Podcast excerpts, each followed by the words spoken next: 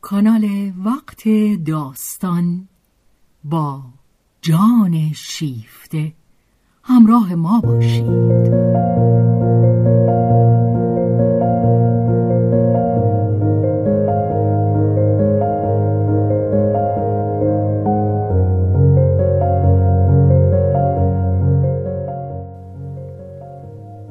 اثری از رومن رولان.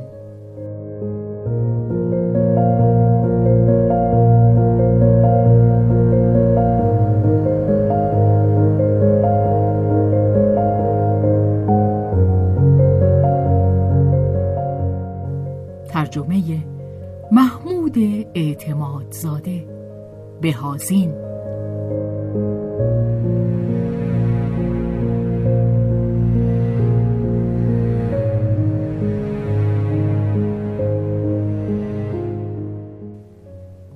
به روایت شهرزاد فتوهی.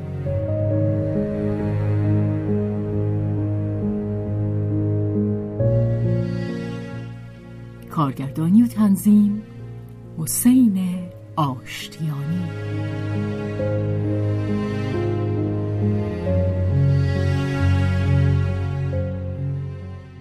جلد سوم. بخش سوم. سودای جنایت.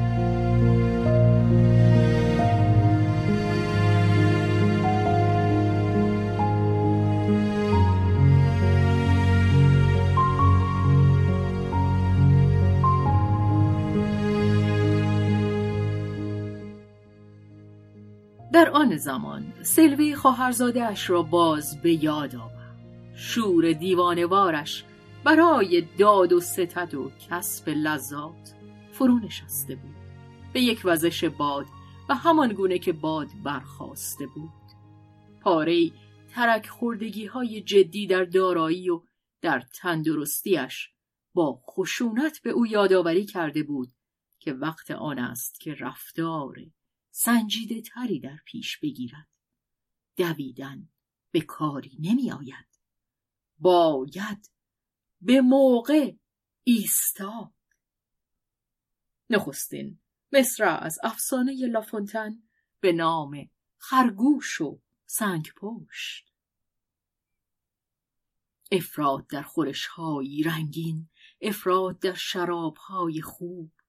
چشمها خون دویده ناگهان خشمهای دیوانوار یا خنده بی اختیار. پس از یکی از این خنده ها به هنگام شام هیچ نمانده بود که سکته کند. سیلوی خود پی می برد. خیشتن را به روشنی و بی مداهنه می‌دید حتی در گرماگرم حجوم خون وقتی که سراسیمگی به او دست می‌داد به خود می‌گفت از خط بیرون می‌زنی. ترمز و صف کن. ولی ترمز از عمل سر باز می‌زد. سرخرک های گردن و شقیقه می تپید و او به پرت و پلا گفتن می افتاد. ایست. سلوی یک شب تصمیم گرفت مغازه را بست. خانه اعیانیش را فروخت. داراییش را نقد کرد. دلداده احمقش گیکوکی هست و نیستش. مانند تخم مرغ گندیده بر سر یک ورشکستگی بانکی و دولتی بر باد رفته بود. آری روزگاری بود که عطر سازان از خودپسندی آنکه نقشی در سیاست بازی کنند دولتها را مانند جنده ها می نشاندند و آنان نیز پس از به جیب زدن پولشان زیر امضای خود می‌زدند و بی هیچ آزرمی کلاه سرشان میگذاشتند. خوب شد. حقش بود. این چیزی نبود که خواب سیلوی را آشفته بدارد. با این همه خوابش آشفته بود. همه ماشین وجودش میبایست استراحت کند پیاده و روغنکاری شود. سیلوی مسهل خورد. زماد خردل نهاد. زالو گذاشت که خون اضافیش را بمکن و به زندگی خانوادگی به شیوه برجواها روی آورد. سیلوی خانواده حاضر و آماده به دست آورده بود و سرانجام هم ترتیب قانونی این کار را داده بود. سه بچه چهارده تا هفده ساله. مادرشان پرپتو پاسروا که خود را به نام کارمن آراسته بود و این نام همانقدر بر او برازنده بود که کلاه حسیری بر اولاق. یکی از همکاران دیرینه سیلوی بود که در کار و در ماجراهای عشقیشان با هم دست در دست داشتند این زن نخستین تکاپوهای سیلوی را در پاریس و نخستین قدمهای دشوارش را به یاد او می آورد. یک وفاداری بیست و پنج ساله. سیلوی سگهای پیر خود را از یاد نمی بود. حتی اگر مانند پروپتوی خپله سگی بوده باشد کلاه به سر کمی خل خام دست که سیلوی گاه با مشت به جانش میافتاد و او بی آنکه کینه ای به دل بگیرد گونش را میلیسید. زنک ازدواج ناسازی کرده بود که خدای مهربان بی آنکه خود او را از خلبازیهایش آزاد گرداند از بند آن آزادش ساخته کارمند بی آنکه تعادل بسته به یک موی سیلوی را داشته باشد بلحوثی او را سرمشق خانه برانداز او را تقلید می کرد. او تومه چندین مرد شده بود و یکیشان که قمارباز بود از او پول بیرون می‌کشید و لختش می‌کرد و سرانجام هم او را بران داشت. بی آنکه اجباری در کار باشد و این نهایت تردستی او بود که خود فروشی کند و خرجش را بکشد. با این همه زن خوبی بود. کار کن. بی آنکه مستی کامجویی هرگز از سرش برود. حتی در بدترین ساعات خوشخویی خود را که در او جبری بود از دست نداد و در پایان کار وقتی که دیگر میبایست از جهان برود با دستیاری کشیش نیکدل و بسیار آدمی صفت مرگی عبرت آموز داشت. هرچند بی آنکه توانسته باشد صمیمانه از گناهان خود پشیمانی نماید و این را نیز در کمال راستگویی به کشیش که خود را به نشنیدن می‌زد گفت اما از سوی دیگر به تقریر کشیش فرمان بردارانه یا چنان که خود می گفت برای به دست آوردن دل مرد خدا به گناهان خود اعتراف کرد. او بی آنکه دچار هیجان شود شاهد مرگ خود بود. با این همه از اندیشه فرزندان خود اشکی هم ریخت. ولی با واگذاشتنشان به سیلوی کاملا آرام گرفت. و تقریبا تا دم واپسین با سیلوی از زندگی که با همه پلیدی هایش خوش بود از کار و از دلداده های خود گفتگو کرد. سه فرزندش که او به های دلنشین برنادت کلوم و آنژ نامیده بود. در برابر سرمشق این زندگی و شادی و اندوه کم اش که بی پرده در معرض تجربه زودرسشان نهاده بود. هر کدام بر حسب آهنگ سرشت خیش واکنش نشان داده بودند. دو بچه کوچکتر آنژ و کلوم تو امان بودند و به هنگام مرگ مادر سیزده چهارده سالی داشتند. برنادت شانزده ساله بود. آنژ پسری عاقل و کوشا به زندگی خانوادگی دلبستگی داشت و از خود گرایش هایی به پرهیزگاری و عرفان نشان می‌داد. چیزی که کشیشان از چنگ انداختن بر آن قافل نماندند. او با همه کمسالی خود را آماده می کرد که به جامعه روحانیت درآید. آنژ روی خواهر همسال خود دختری سیاه مو با چشمان زیبای کر خران که با مهربانی احمق و شکمو بود نفوذی داشت. آن دو با هم در دنیای جداگانه سیر می کردن. یکدیگر را در محبت خداوند دوست می داشتن. به راستی هم آنژ پسر مقدس خدا را در کلمب دوست داشت.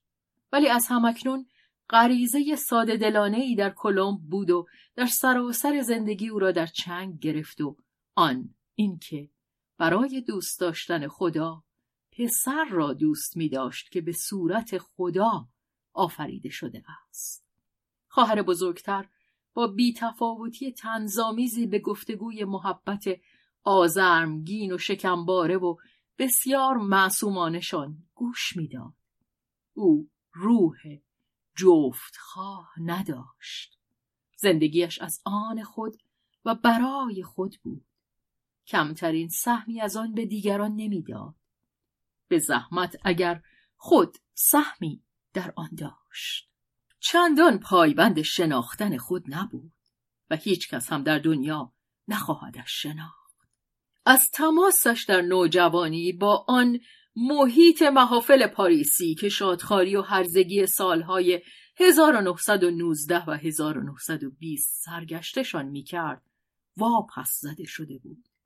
برنادت آن پرندگان دیوانه را دیده بود که خود را در آتش میسوختند و او را غریزش از آتش مسون داشته بود. اخلاقا محکومشان نمی‌کرد. اخلاق در اندیشه هایش جای بسیار کمی می. مسئله برایش رنگ نظم و عقل و پاکیزگی داشت. به ویژه از بیرون. در تن و در خانه خیش. در روش زندگی خیش. او از زندگی بیبند و بار مادرش بیش از اندازه رنج برده بود. و از این رو بی آنکه در دل به راستی دیندار باشد داربست خارجی دین را میپذیرفت در آن نیروی محدود کننده می‌دید که برای پرهیز از چنان تجارب مصیبتباری که مادرش داشته بود ضرور مینمود. فراتر از آنچه از سر احتیاط نباید گذاشت در زندگیمان وارد شود نیندیشیدن. این در او یک قاعده غریزی رستگاری فردی بود. هیچ هم به دریافت خون سردانه و حادش از دنیای واقع لطمه نمی‌زد. کاملا برعکس دنیایی تنگ و ناپخته و مرتب بدان گونه که در پیرامون یک زن خورده برجوهای محله مین هست و این باز تأثیری بر زندگی سودایی او نمیگذاشت چه کلیدش را خود نگه می داشت. او با خشک دستی همه بندهای کیسه پولش را گره می بست. برنادت از محبت حتی محبتی سوزان عاجز نبود اما نیروی خود و علاقمندی خود را حتی درباره کسانی که از همه به او نزدیکتر بودند فقط متوجه ناحیه‌ای از زندگیشان می‌کرد که با زندگی خود او دیوار به دیوار به نظر می رسید. آنچه فراتر از آن بود هوسی در او بر نمی انگیر. نه بازی های عرفانی خواهر و برادر کوچکترش نه بلحوثی های سرگیج آور سیلوی و نه زندگی معنوی مارک که سیلوی در نوک قلاب ماهیگیری در برابرش به رقص وامی داشت و ما در این باره باز سخن خواهیم گفت. هیچ میل نداشت درباره آنچه آنان میاندیشیدند به بحث بنشیند با آن بینی کوچک و نکتیز و خمیدهش که به منقار کرکس میمانست در کارشان کنجکاوی نمی‌کرد. هرچند که اگر می‌خواست در یک دم به تحتوی آن پی می‌برد. ولی هر کس به کار خود. او همه توجهش به خود بود.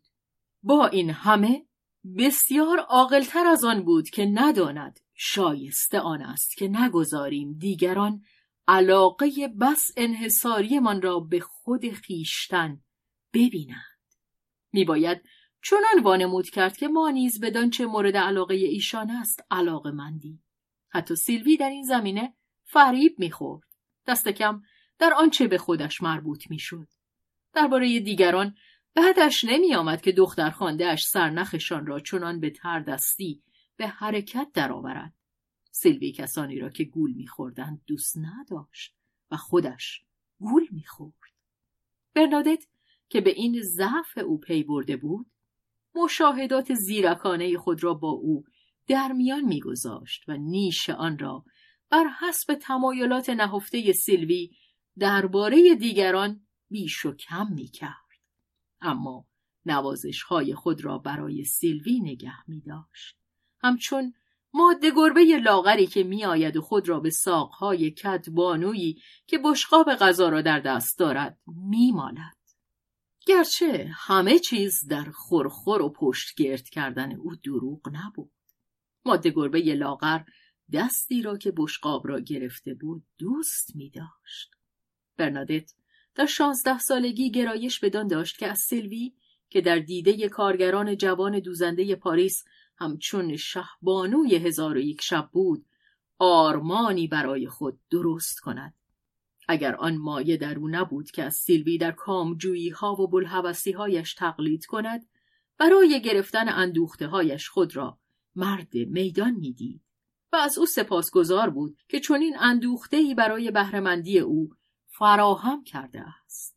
سیلوی از او پنهان نمی کرد که قصد دارد به جای آنت و مارک که با پافشاری بسیار از پذیرفتن ماترکش سر باز می‌زدند او را وارث ممتاز خود کند و چون سر قوز افتاده بود برای آنکه مارک را به پذیرفتن دارایی خود مجبور کند بر آن شده بود که آن را در رخت خواب برنادت بسته بندی کند. سیلوی بر آن بود که ایشان را به ازدواج هم درآورد و این حماقت از او سر می‌زد که این نکته را به هر دوشان گوش زد کند. و زیرکترین زنان در این زمینه احمقند. برنادت با همه طبع افسردهش مانند داربست مو آتش گرفت. مارک با بیاعتنایی از مو رو برگرداند. شاید کسی چه می‌داند؟ اگر گذاشته بودند که او خود به جستجو درآید انگور مشک بوی آن را میپسندید. ولی به او بر می‌خورد که بی مشورت با خود او دربارهش تصمیم بگیرند و همین روباه را بر آن داشت که بر ساقه مو بشاشد. و از آن پس دیگر از تن و جان برنادت جز آنچه را که می‌توانست به خشمش آورد ندید. با این همه برنادت آری از دلبری نبود. اندامی لاغر نرم و خوشتراش داشت. کمی به افراد گندمگون اما خوشا لاغری مادر کامرانی است یا که می‌تواند باشد. به ویژه او آن هنر پاریسی را دارا بود که از معایب خود بهره نیکو بگیرد بزکی بسیار خفیف آرایشی ساده و خوش سلیقه خط بینقص اندام. این کمترین برگ او در به دست آوردن دل سیلوی نبود. برنادت می توانست به زرافت یک مجسمه تاناگرا باشد. تاناگرا دهگدهای در خاک یونان که در آن مجسمه های سفالین کوچک و بس ظریفی از زیر خاک بیرون آمده است. بگذریم از سرش که به سر قلیواج میمانست. ولی حتی سرش آن سر کوچک و گرد و زبرش خط اندام او را از زیبایی نمیانداخت. برای خود سبکی داشت و به سبک سراسر شخص او بود. از آن گذشته. هر وقت که می‌خواست. و این فقط هنگامی بود که مارک نگاهش می‌کرد. این سر با دو چشم آبی سبز آزین میافت که خود را مهربان و سرشار از هوش مینماید و دعوت آن می‌توانست مرده ای را هم بیدار کند. اما نتیجهش در مورد مارک آن بود که میرمید و سرکشی می‌کرد. آن هم به ویژه از آن رو که به ناخواه خود از آن به لرزه میآمد. از این رو نیش خواهش را با خشم از دل برمیکرد. سیلوی در نمیافت که خواهرزادهاش به چه علت سعادتی را که به او هدیه می کند نمی خواهد. یک چنین کالای پاریسی ظریف و محکم و او در این زمینه خبرگی داشت. نه یک چیز بنجل. از قماشی خوب و با دوام ردایی که تن را فرسوده می کرد و خود فرسوده نمی شد. یک دختر درست پرکار دانا که علاوه بر ارسی که می برد از هوشی تیز و روشن و کار آمد برخوردار بود. و گذشته از همه برای این میمون بدجنس بکارتی دست نخورده و قلبی تازه و عشق ناآزموده می آورد قلبی که جز برای او نمی سوخت آخ این نسناس. چه برنادت احساسات خود را با سیلوی در میان گذاشته بود. و سیلوی که قرولند می کرد اما در ته دل سخت شاد بود او را از اینکه برای چنین پسر بعد زشت احمق مغرور که مانند ایوب پیغمبر گدا و باز مانند ایوب کچ خلق است. سیلوی درباره مارک چنین میاندیشید و باز بیشتر دوستش می داشت. باری. او برنادت را از اینکه برای مارک گور گرفته است سرکوفت زد.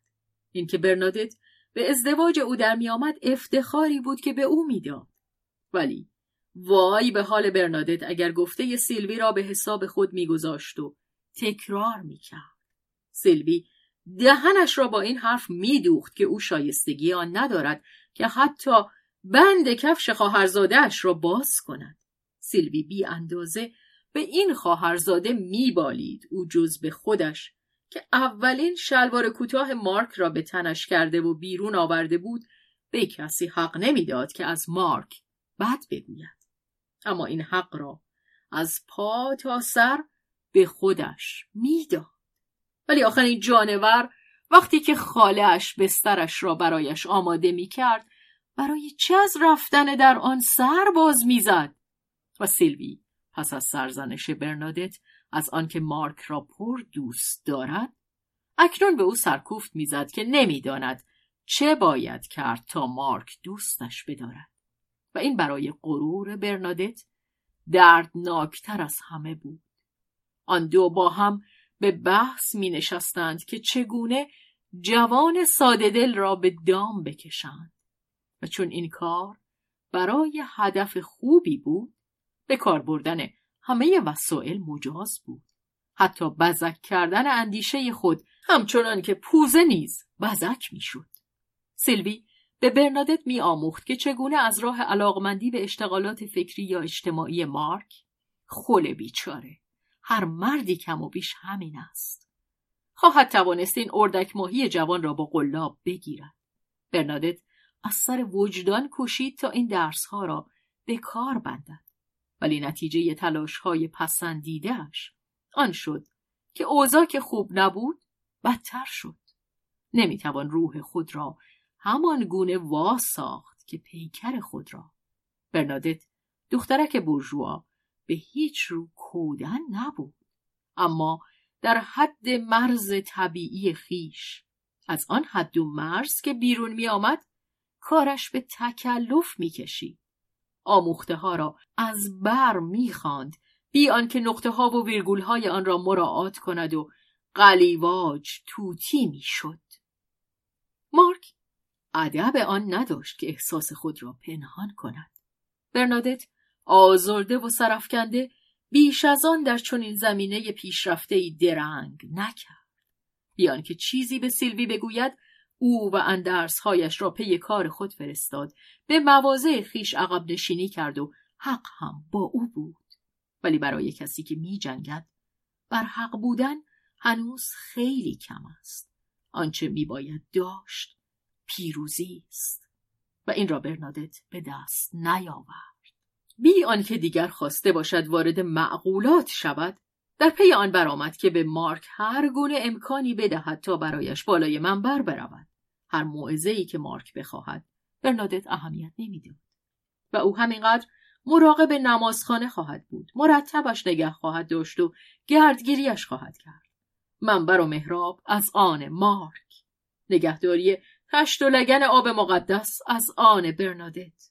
آیا بدین گونه کار تا سرحد دلخواه راست نمی آمد؟ مارک آزاد خواهد بود که همه چیز به میل خود بگوید و بیاندیشد. برنادت به جنبه مادی کار خواهد پرداخت و این کم چیزی نبود. همینقدر که شوهر را به چنگ می آورد برایش کافی بود. به باقی چیزها دلبستگی نداشت. تنها چیزی که مارک بدان دلبستگی داشت همان باقی چیزها بود. البته ضمن آنکه دختر را در آغوش می‌گرفت دختر زشت یا زیبا اما دلپسند برنادت پسند دل او نبود و آن تأمین مالی که همچون تومهی در برابرش میگذاشت مارک ارجی به آن نمی. حتی بدتر از آن به آن بدگمان بود تأمین کامل برای کسی از قماش مارک یعنی پیش از آغاز کردن تمام شدن مارک پی چیزی میدود که از او میگریزد و او میباید با خطر کردن به چنگش آورد تأمین کسی مانند برنادت به هزینه بسیار کمی به دست می آمد. نیازهای کم دامنه معنویش موجب می شد که پیش از بیست سالگی گرد باغچهش و از آن بی تر گرد حیات پشت خانه بورژواییش دیوار بکشد بیان که در غم آن باشد که بیرون محلهاش چه میگذرد؟ مانند آن بورژواهای خورد پای کوچه کاست که در بحبوحه کمان پاریس از نبردهایی که دیگر محله ها را به آتش می‌کشید بیخبر بودند. مارک اما از این سر تا آن سر شهر باروت و خون را بو می‌کشید.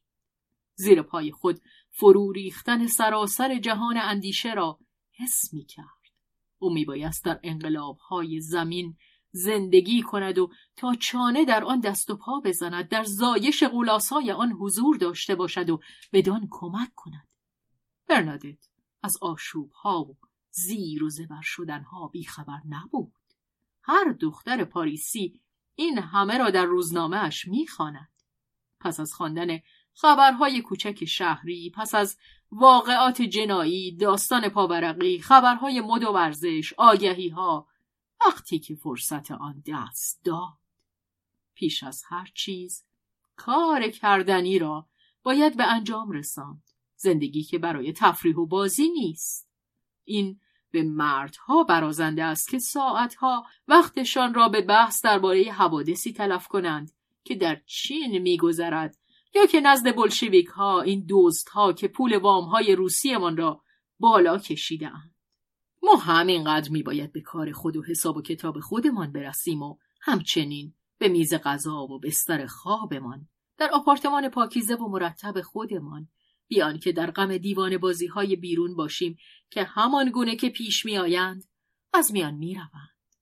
در نظر برنادت هر فرضیه جفنگ بود. او به مجموعه قراردادهای اخلاقی و اجتماعی که از محک آزمایش به در آمده با کار و پسنداز نسلهای استخاندار برجوا جوش خورده اند خورسند بود و در این مجموعه دین نیز جایی داشت. دین کاتولیک که با یا بدون ایمان پرتوقع نیست. به ویژه جنبه عملی دارد و دقیق است و به نظم یاری می‌دهد و استوارش میدارد. از این بابت برنادت از سیلوی بی ایمان متمایز بود چه این یک هرگز نتوانسته بود از ریشخند و زخم زبان به کشیشها خودداری کند. ولی با تنزی چشم پوش میگذاشت که دختر اش به هوای دل خود رفتار کند و زمزمه می‌کرد که در زن خر مقدسی به میزان اندک روی هم وسیقه دیگری برای آسودگی خاطر شوهر در امور خانگی به دست می‌دهد. و این روی هم آنقدرها هم مطمئن نبود. این برنادت که ماهی سه هفته ظاهری معتدل داشت خونسرد و عاقل بود هیچ جنبه دور از انتظار نشان نمی‌داد در هفته چهارم آشفتگی غریبی داشت. سرشتش عوض می‌شد. دیگر با همان چشمان و با همان مغز درباره چیزها و مردم قضاوت یا استدلال نمی‌کرد. فرمانش به دست خود نبود. الحذر از چاله ها و درختان جاده. پنداشتی که ماشین او هوس داشت که برود و با آنها تصادم کند. از آنجا که این خطرها ادواری بود برنادت آموخته بود که منتظر آمدنش باشد و به هنگام آمدنشان ترتیبی می‌داد که برود و در گوشه هرچه بهتر انزوا بجوید او برای پنهان داشتن حال خود فشار تکلف بیاندازهای بر خود وارد می کرد. ولی در چنین ساعاتی کینه و عشق آرزومندی رشک و حسد همه انگیزه هایی که از شکم یا از مغز برمیخواست بدترین تخیلات سرشتی ارزا شده و بی ترمز در اندرون او پرسه می‌زدند و کمین کرده بودند. همواره در دو قدمی کارهایی هرچه تصور ناپذیرتر بود ولی کس بر آن آگهی نمییافت. مگر از موجهای گل رنگی که ناگهان بر گردنش شبنم می نشاند یا رو به درون می آورد و تهمایه سبز رنگ پریدهی در گونه پدید می آورد. برنادت به لرزه می افتاد. لگام می کشید و دهانش را می پیچاند حس می کرد که نزدیک است از هوش برود و درست به موقع خود را نگه می داشت و این با همه خطرها و همه رنجهایش لذتی داشت و او در چشیدن آن تنها بود. مارک دور از آن بود که بدان پی ببرد و کس چه می‌داند؟ شاید اگر خبر می داشت تازه به این دختر علاقمند می‌شد.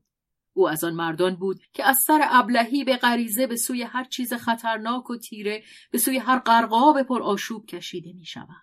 زیرا شب گرم وعده گنج هایی می دهد که روز مبتزل از بهای آن می کاهد و آنان در زندگی از هیچ چیز به اندازه یک نباختی نمی ترسند. در این زمینه او از بدبختی درست پسر آنت بود. آنت بارها از آن به درد سر افتاده بود و بدترین پشیمانیش آن بود که به سبب او پسرش از آن رنج ببرد.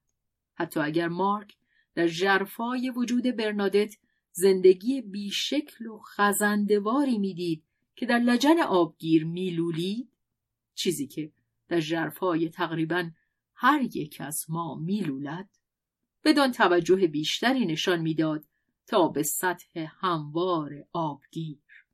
آن زندگی سرد و یک نواخت زن جوان بورژوا.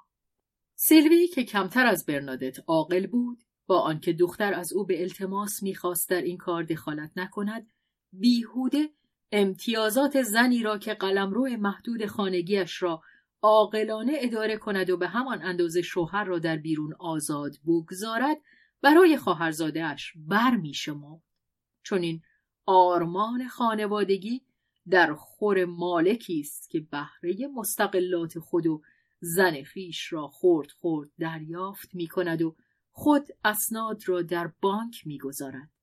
اما در روزگار ما که مردان دیگر نمی توانند خود را در خانه منزوی بدارند چون این آرمانی به کار نمی آید.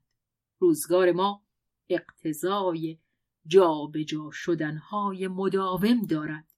عصر آوارگی بازگشته است.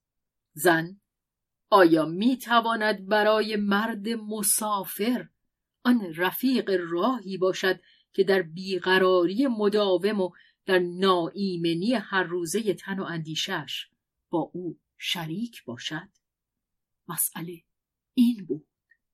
اگر این مسئله را برای برنادت مطرح می کردن شاید با کشیدن آهی از غم ترک خانه ولی با لحنی استوار.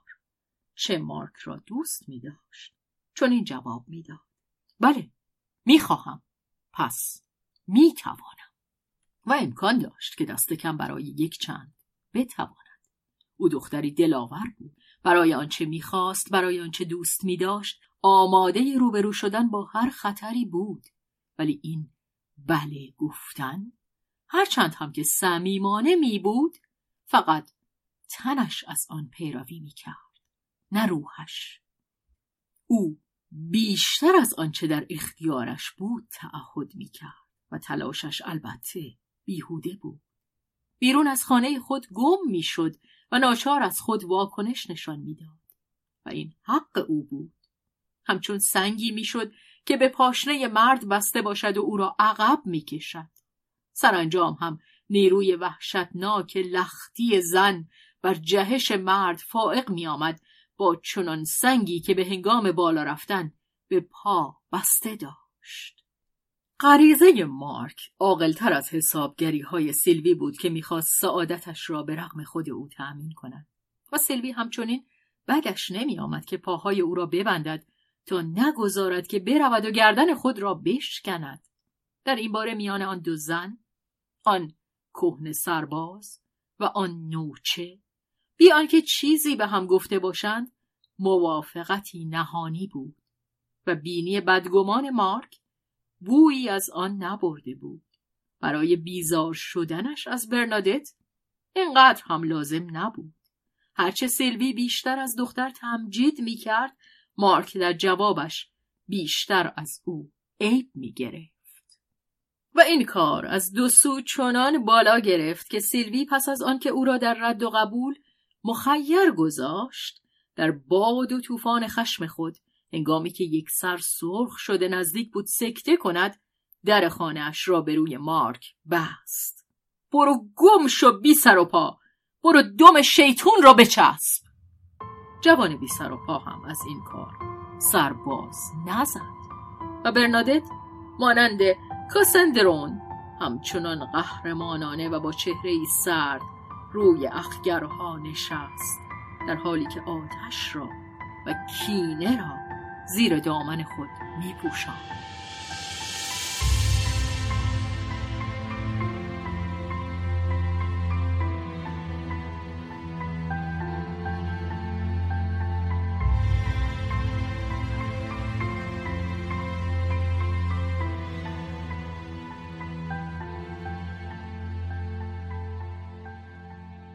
یک روز که مارک جز چند فرانکی برای نهار خود در جیب نداشت به کافه رفت که چیزی بنوشد. آه نه به افراد امکاناتش چندان نبود که به این دیوانگی ها میدان دهد.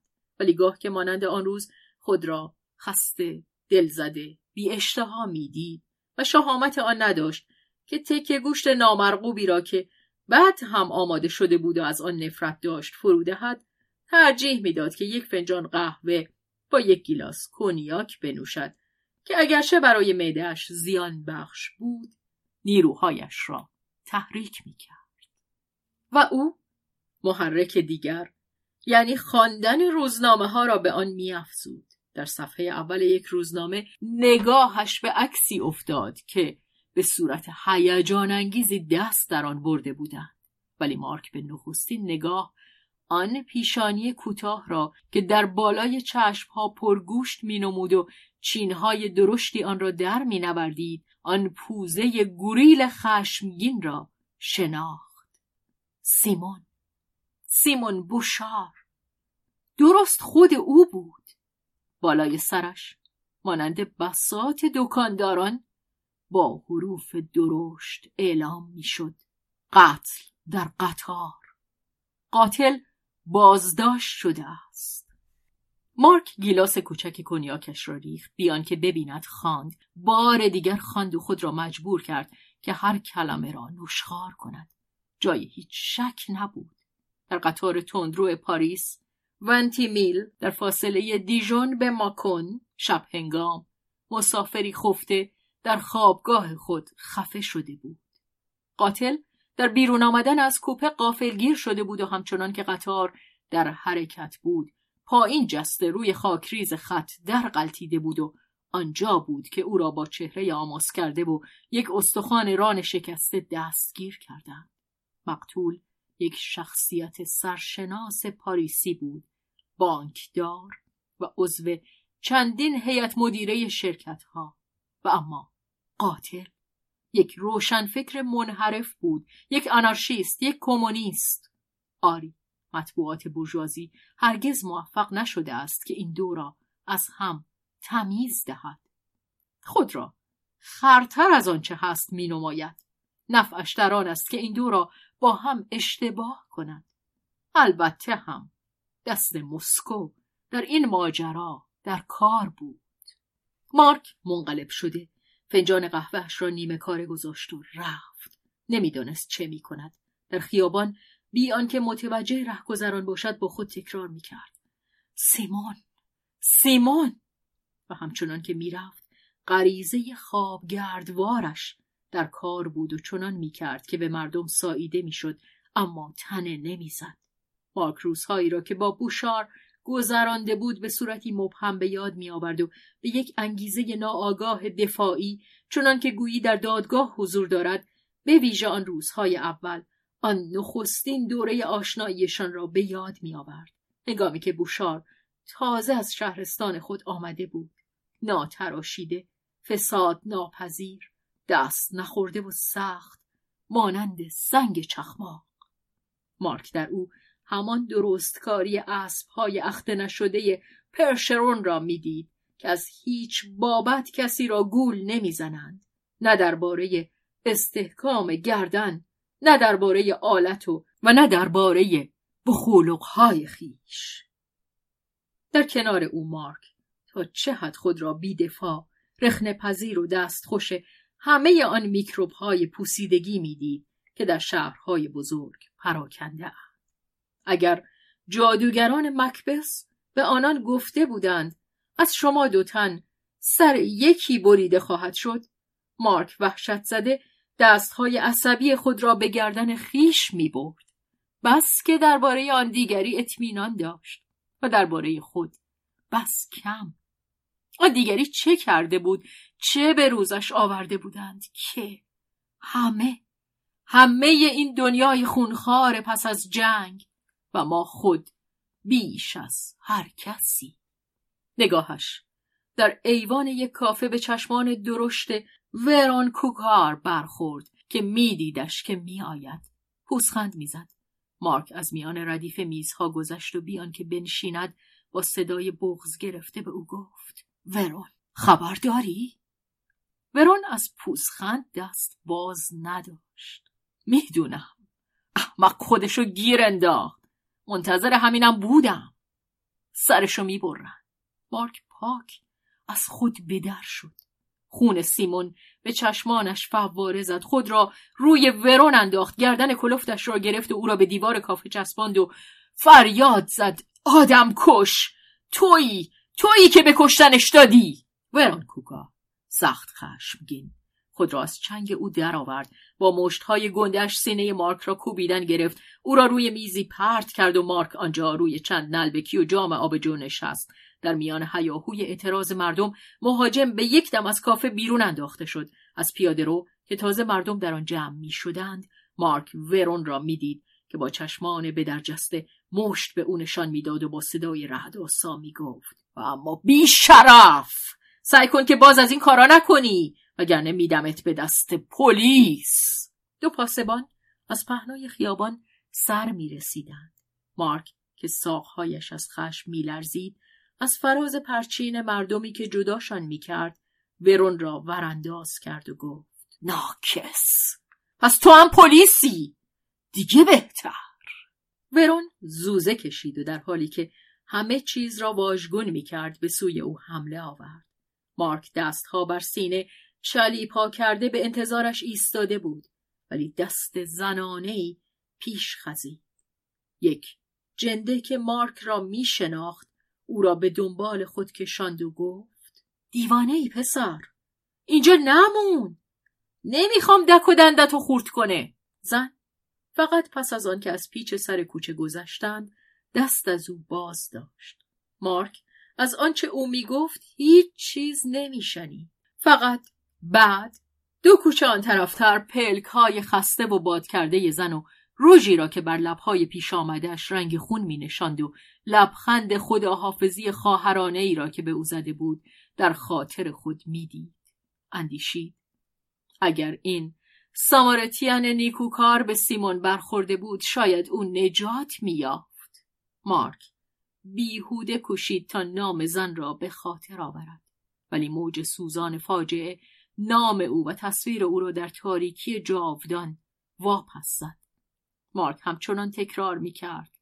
سیمون سیمون و پوسخند ورون بار دیگر خشم را در دلش برافروخت با خود می گفت همین بیشرف از رابه درش برد الکل و حرس پول و زن رو تو شکمش ریخت و مثل روباهایی که تو تورات از اونا یاد شده مشعل آتش به دمش بست و اونو دیوانه از چنین شکنجه در گندمزار مردم رها کرد و نامرد از این شکنجه و این آتش سوزی کیف می کند و دستها را به هم می مالد. و مارک نیز در دستهای خود در دستهای دراز خود خارش کشتار را حس کرد ولی متوجه شد که نگاهش می کند. تلاشی شدید در خود کرد و ناخونها را بر کف دست فشرد به یک بار خونسردی خود را باز یافت و به بررسی پرداخت که چه بایدش کرد. آنان که نمی توانستند بگذارند بوشار غرق شود و به کمکش برنخیزند میبایست رفقا را خبر کرد. رفقا کجا بودند؟ آیا هنوز کسی بود؟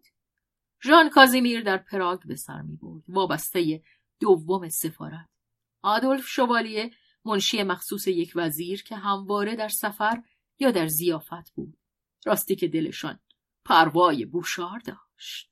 میبایست مجبورشان کرد. ولی کجا می‌توان به ایشان دست یافت؟ ژان کازیمیر فکرش را هم نباید کرد.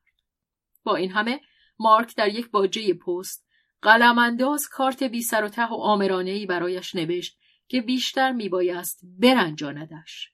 پس از آنکه آن را در صندوق انداخت دلش می‌خواست آن را از آنجا بیرون بیاورد اما دیگر دیر شده بود تازه دیر یا زود نمیبایست روی او حساب کرد ژان کازیمیر برای مردی که در کار غرق شدن در دریاست حتی از یک شب نشینی چشم نمی پوشید. مارک به جستجوی شوالیه پرداخت. هرچند که این یک همواره گرایش بسیار کمی به بوشار نشان می‌داد. دست کم اینقدر بود که در اصل خود را پایبند رفاقت اعلام می کرد. شاید او به عنوان رفیق نفع خود را در آن ببیند که تا جایی که بتوان بر رسوایی این قضیه سرپوش گذارد. خاصه که از طریق زنهای وزیران دستش به همه جا بند بود. مارک به وزارتخانه کوچه گرنل شتافت. از آنجا او را مانند گلوله بیلیارد به آپارتمان مجلل شوالیه در خیابان دوبوا پرتاب کردند. ولی میزبان را آنجا نیافت. سرانجام به کاخ دادگستری روی آورد و موفق به یافتن او شد. اما شوالی آنجا با گروهی رد و آپوش خطاب پرداز سرگرم مذاکره مهمی بود و سه چهار روزنامه نویس هم آنان را در میان گرفته مانند ماهیان دهن باز کرده بودند تا چیزی از گفته هاشان بقاپند. شوالیه بیان که از سخن باز ایستد. با دست اشاره بزرگوارانه به او کرد و پس از آنکه گفتارش را به پایان رساند با گوشی کم توجه و سر و روی پرکار او را با قدم های بلند به دنبال خود کشید. خوب جانم چه می‌خواستی به من بگی؟ ولی در همان نخستین کلمات گفت ببخش و رفت تا دست وکیلی را که میگذشت بفشارد. مارک منتظر ماند. شوالیه برای بازگشتن شتاب نداشت. مارک همچنان منتظر بود. شوالیه پی برد که این جانور تا شب هم به انتظار خواهد ماند. حرکت تأثرآمیز پردامنه ای به دست خود داد که می‌خواست بگوید چه بدبختی! و به همان خوبی می‌گفت چه درد سری بله بله دردآور است. ولی از دست ما چه برمیآید؟ حرف حالا با قانون است. شوالیه به نحوی پرشکوه تکانی به چانهش داد. به چپ و راست لبخند زد. سپس منمن کنن گفت. عجله دارم میبخشی. از این گذشته حال خودت چطوره؟ همین روزا خبرت می‌کنم ناهاری با هم بخوریم. خدا حافظ جانم. و در رفت. مارک بازگشت. ولی با چنین باری بر دل نمی‌توانست تنها به اتاق برود و در به روی خود ببندد. با همه خستگی خود بهانه هایی می تا لحظه بازگشت به اتاق را به تأخیر بیاندازد. در اندیشه روش چنگ انداخت. مدت ها بود که دیگر نمیدیدش. میانشان یخبندان بود و شگفت آنکه این سردی مناسباتشان در بامداد همان شبی آغاز شده بود که روش خود را آماده کمک به او نشان داده بود. شبی که در آن از بستری به بستر دیگر دستهای هم را گرفته بودند و اینک از یکدیگر پرهیز می کردند. هرگاه که به هم بر می خوردند روش خود را به ندیدن می‌زد یا که لبخندی بدخواهانه داشت مارک نمی‌فهمید و در پی آن هم نبود که علت آن را روشن بدارد اما در این ساعت مارک نیاز به یک زن یک رفیق داشت تا آنچه را که بر او فشار می آورد در قلب او بریزد. اگرچه بدخواه. زن همیشه زن است مادر است خواهر است. هر قدر هم که مغزش سرد باشد شکمش گرم است. با همه صداهای مرد به لرزه می آید همدردی می کند می توان پیشانی خود را گاه که پر سنگین است بر آن نهاد. زن آشیانه است. مارک زیر توده جسیم والد و گراس در خمیدگی کوچه از پله ها بالا رفت و به در اتاق روش کوفت. بفرمایید دیر وقت بود. اتاق از همکنون تاریک بود. در ته اتاق روش در آشیانه خود دراز کشیده بود. ساقها برهنه آن ساقهای دراز تازیوارش که دامن کوتاه بالا زدهش برهنه می داشت یکی از پاهایش روی پله های شاهنشین آویزان بود روش برای پوشاندن آن هیچ حرکتی نکرد با چشمانی بی تفاوت مارک را که با گامهای آهسته پیش می آمد می نگریست. و این یک که مردمک های گشادهش کم کم به تاریکی خو می گرفت حتی پیش از دیدن جز جز و بورا شنید. روش در کار کشیدن تریاک بود. مارک وقت خود را به بحث در این باره تلف نکرد. ابتدا می بایست بار خود را از دوش بنهد. پیش از آن که روش بپرسد مارک گفت و گفت. همه چیز را باز گفت. سیمون، ورون، شوالیه، همه جنب و جوش آن روزش، خشم و درد و نفرتش. انتظار آن نداشت که روش راهنماییش کند. با این همه کس چه می‌داند؟ او که دختر یک دادستان بود بهتر از مارک می توانست در کار در جریان را ببیند. ولی امید یک کلمه ساده داشت. یک فریاد دلسوزی و باز کمتر دستش دراز شود و دستی را که در تاریکی تکیهگاهی می جوید بفشارد و بگوید پسرکم. روش هیچ نگفت هیچ نکرد. گوش داد. منتظر ماند. مارک هم منتظر ماند. چیزی به دست نیامد. مارک اکنون او را بی سایه می‌دید. دراز به پشت خوابیده سر پایین تر از شکم یک بازو و یک ساق بی حرکت بی آزرم بی تفاوت آویخته و خود با نگاهی سرد بر او خیره شده و در این نگاه مارک آنچه را که همیشه گمان برده بود می‌خواند. اما همیشه از باور داشتنش سرباز زده بود. خواسته در برابر یک چنین واقعه فاجعه باری یک نفرت زنانه نسبت به بوشار گنگ عمیق بیره بیچون و چرا روش همیشه از او بدش آمده بود. مارک نفسش گرفت.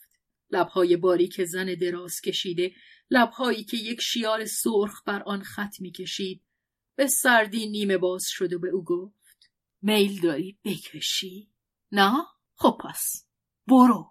مارک بی آنکه کلمه ای بر زبان آرد رفت.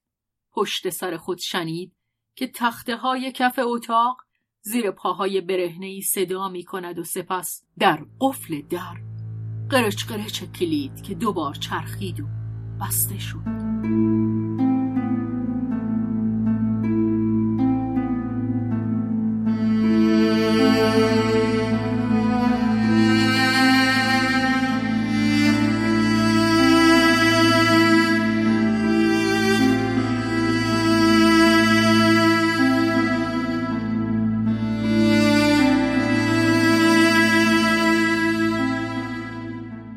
هنگامی که مارک به اتاق خود بازگشت به حساب روز خود رسید. دیگر نمی‌دانست که از آن ستن به کدام یک بیشتر کینه دارد ورون شوالیه یا روش. فقط بعد خیلی دیر وقت در دل شب چهره روش که مارک به اصرار در برابر خود تصویر می کرد تا بهتر به آن کینه بورزد در چشمش هژمرده آمد. آن وقت که مارک آنجا در برابر او بود فقط خشونت چشمانش را کینه ای را که میخوردش دیده بود. اینک خطوط چهرش را می‌دید. روش خود دچار شکنجه هایی بود. به جهنم! بهتر! روزهای پس از آن در یوغ وسواسی مداوم گذشت. مارک خود را به کار وامی داشت. لازم بود پیشش او را به خود باز می گرفت ولی در جانش نوعی طبقه بندی در کار بود. همه آنچه به پیشش ارتباط داشت ماشینوار انجام میافت اما همه اندیشش را وسواسی میمکید. هیچ وسیله‌ای برای عمل نداشت. یگانه تسکینش آن بود که برای مادرش نامه بنویسد. آنت به هیچ گونه نمی‌توانست راهنماییش کند. ولی آن دو بدبختی های خود را با هم در میان میگذاشتند و این پیمانی بود که ناگفته میانشان بسته شده بود و هنگامی که آنت خود پیش قدم شده برایش چیزهایی نوشته بود که یک مادر هیچ عادت ندارد با پسر خود در میان نهد چیزهایی پاک رک و بیپرده درباره زندگی خود و پیکارهای خود آنگونه که رفیقی با رفیقی می‌گوید مارک موجی از سرفرازی و سپاس. در دل احساس کرده بود. او از این هیجان خود چیزی به مادر نگفته بود اما از آن پس سهم خود را پرداخته بود و به او اعتماد نشان داده بود. این اعتماد مارک تا دور جایی می‌رفت چنان که گاه دهان آنت از آن باز میماند ولی او نیز چیزی از آن بروز نمی‌داد. در میافت که این به هیچ رو از بیشرمی نیست بلکه نشانه وفاداری است. خود را با جنبه های ننگین خیش دست و پا بسته تسلیم می کرد و کس نمی توانست بر او گمان بد برد که مانند ژان ژاک روسو به یک نمایش ناسالم اخلاقی دست زده است.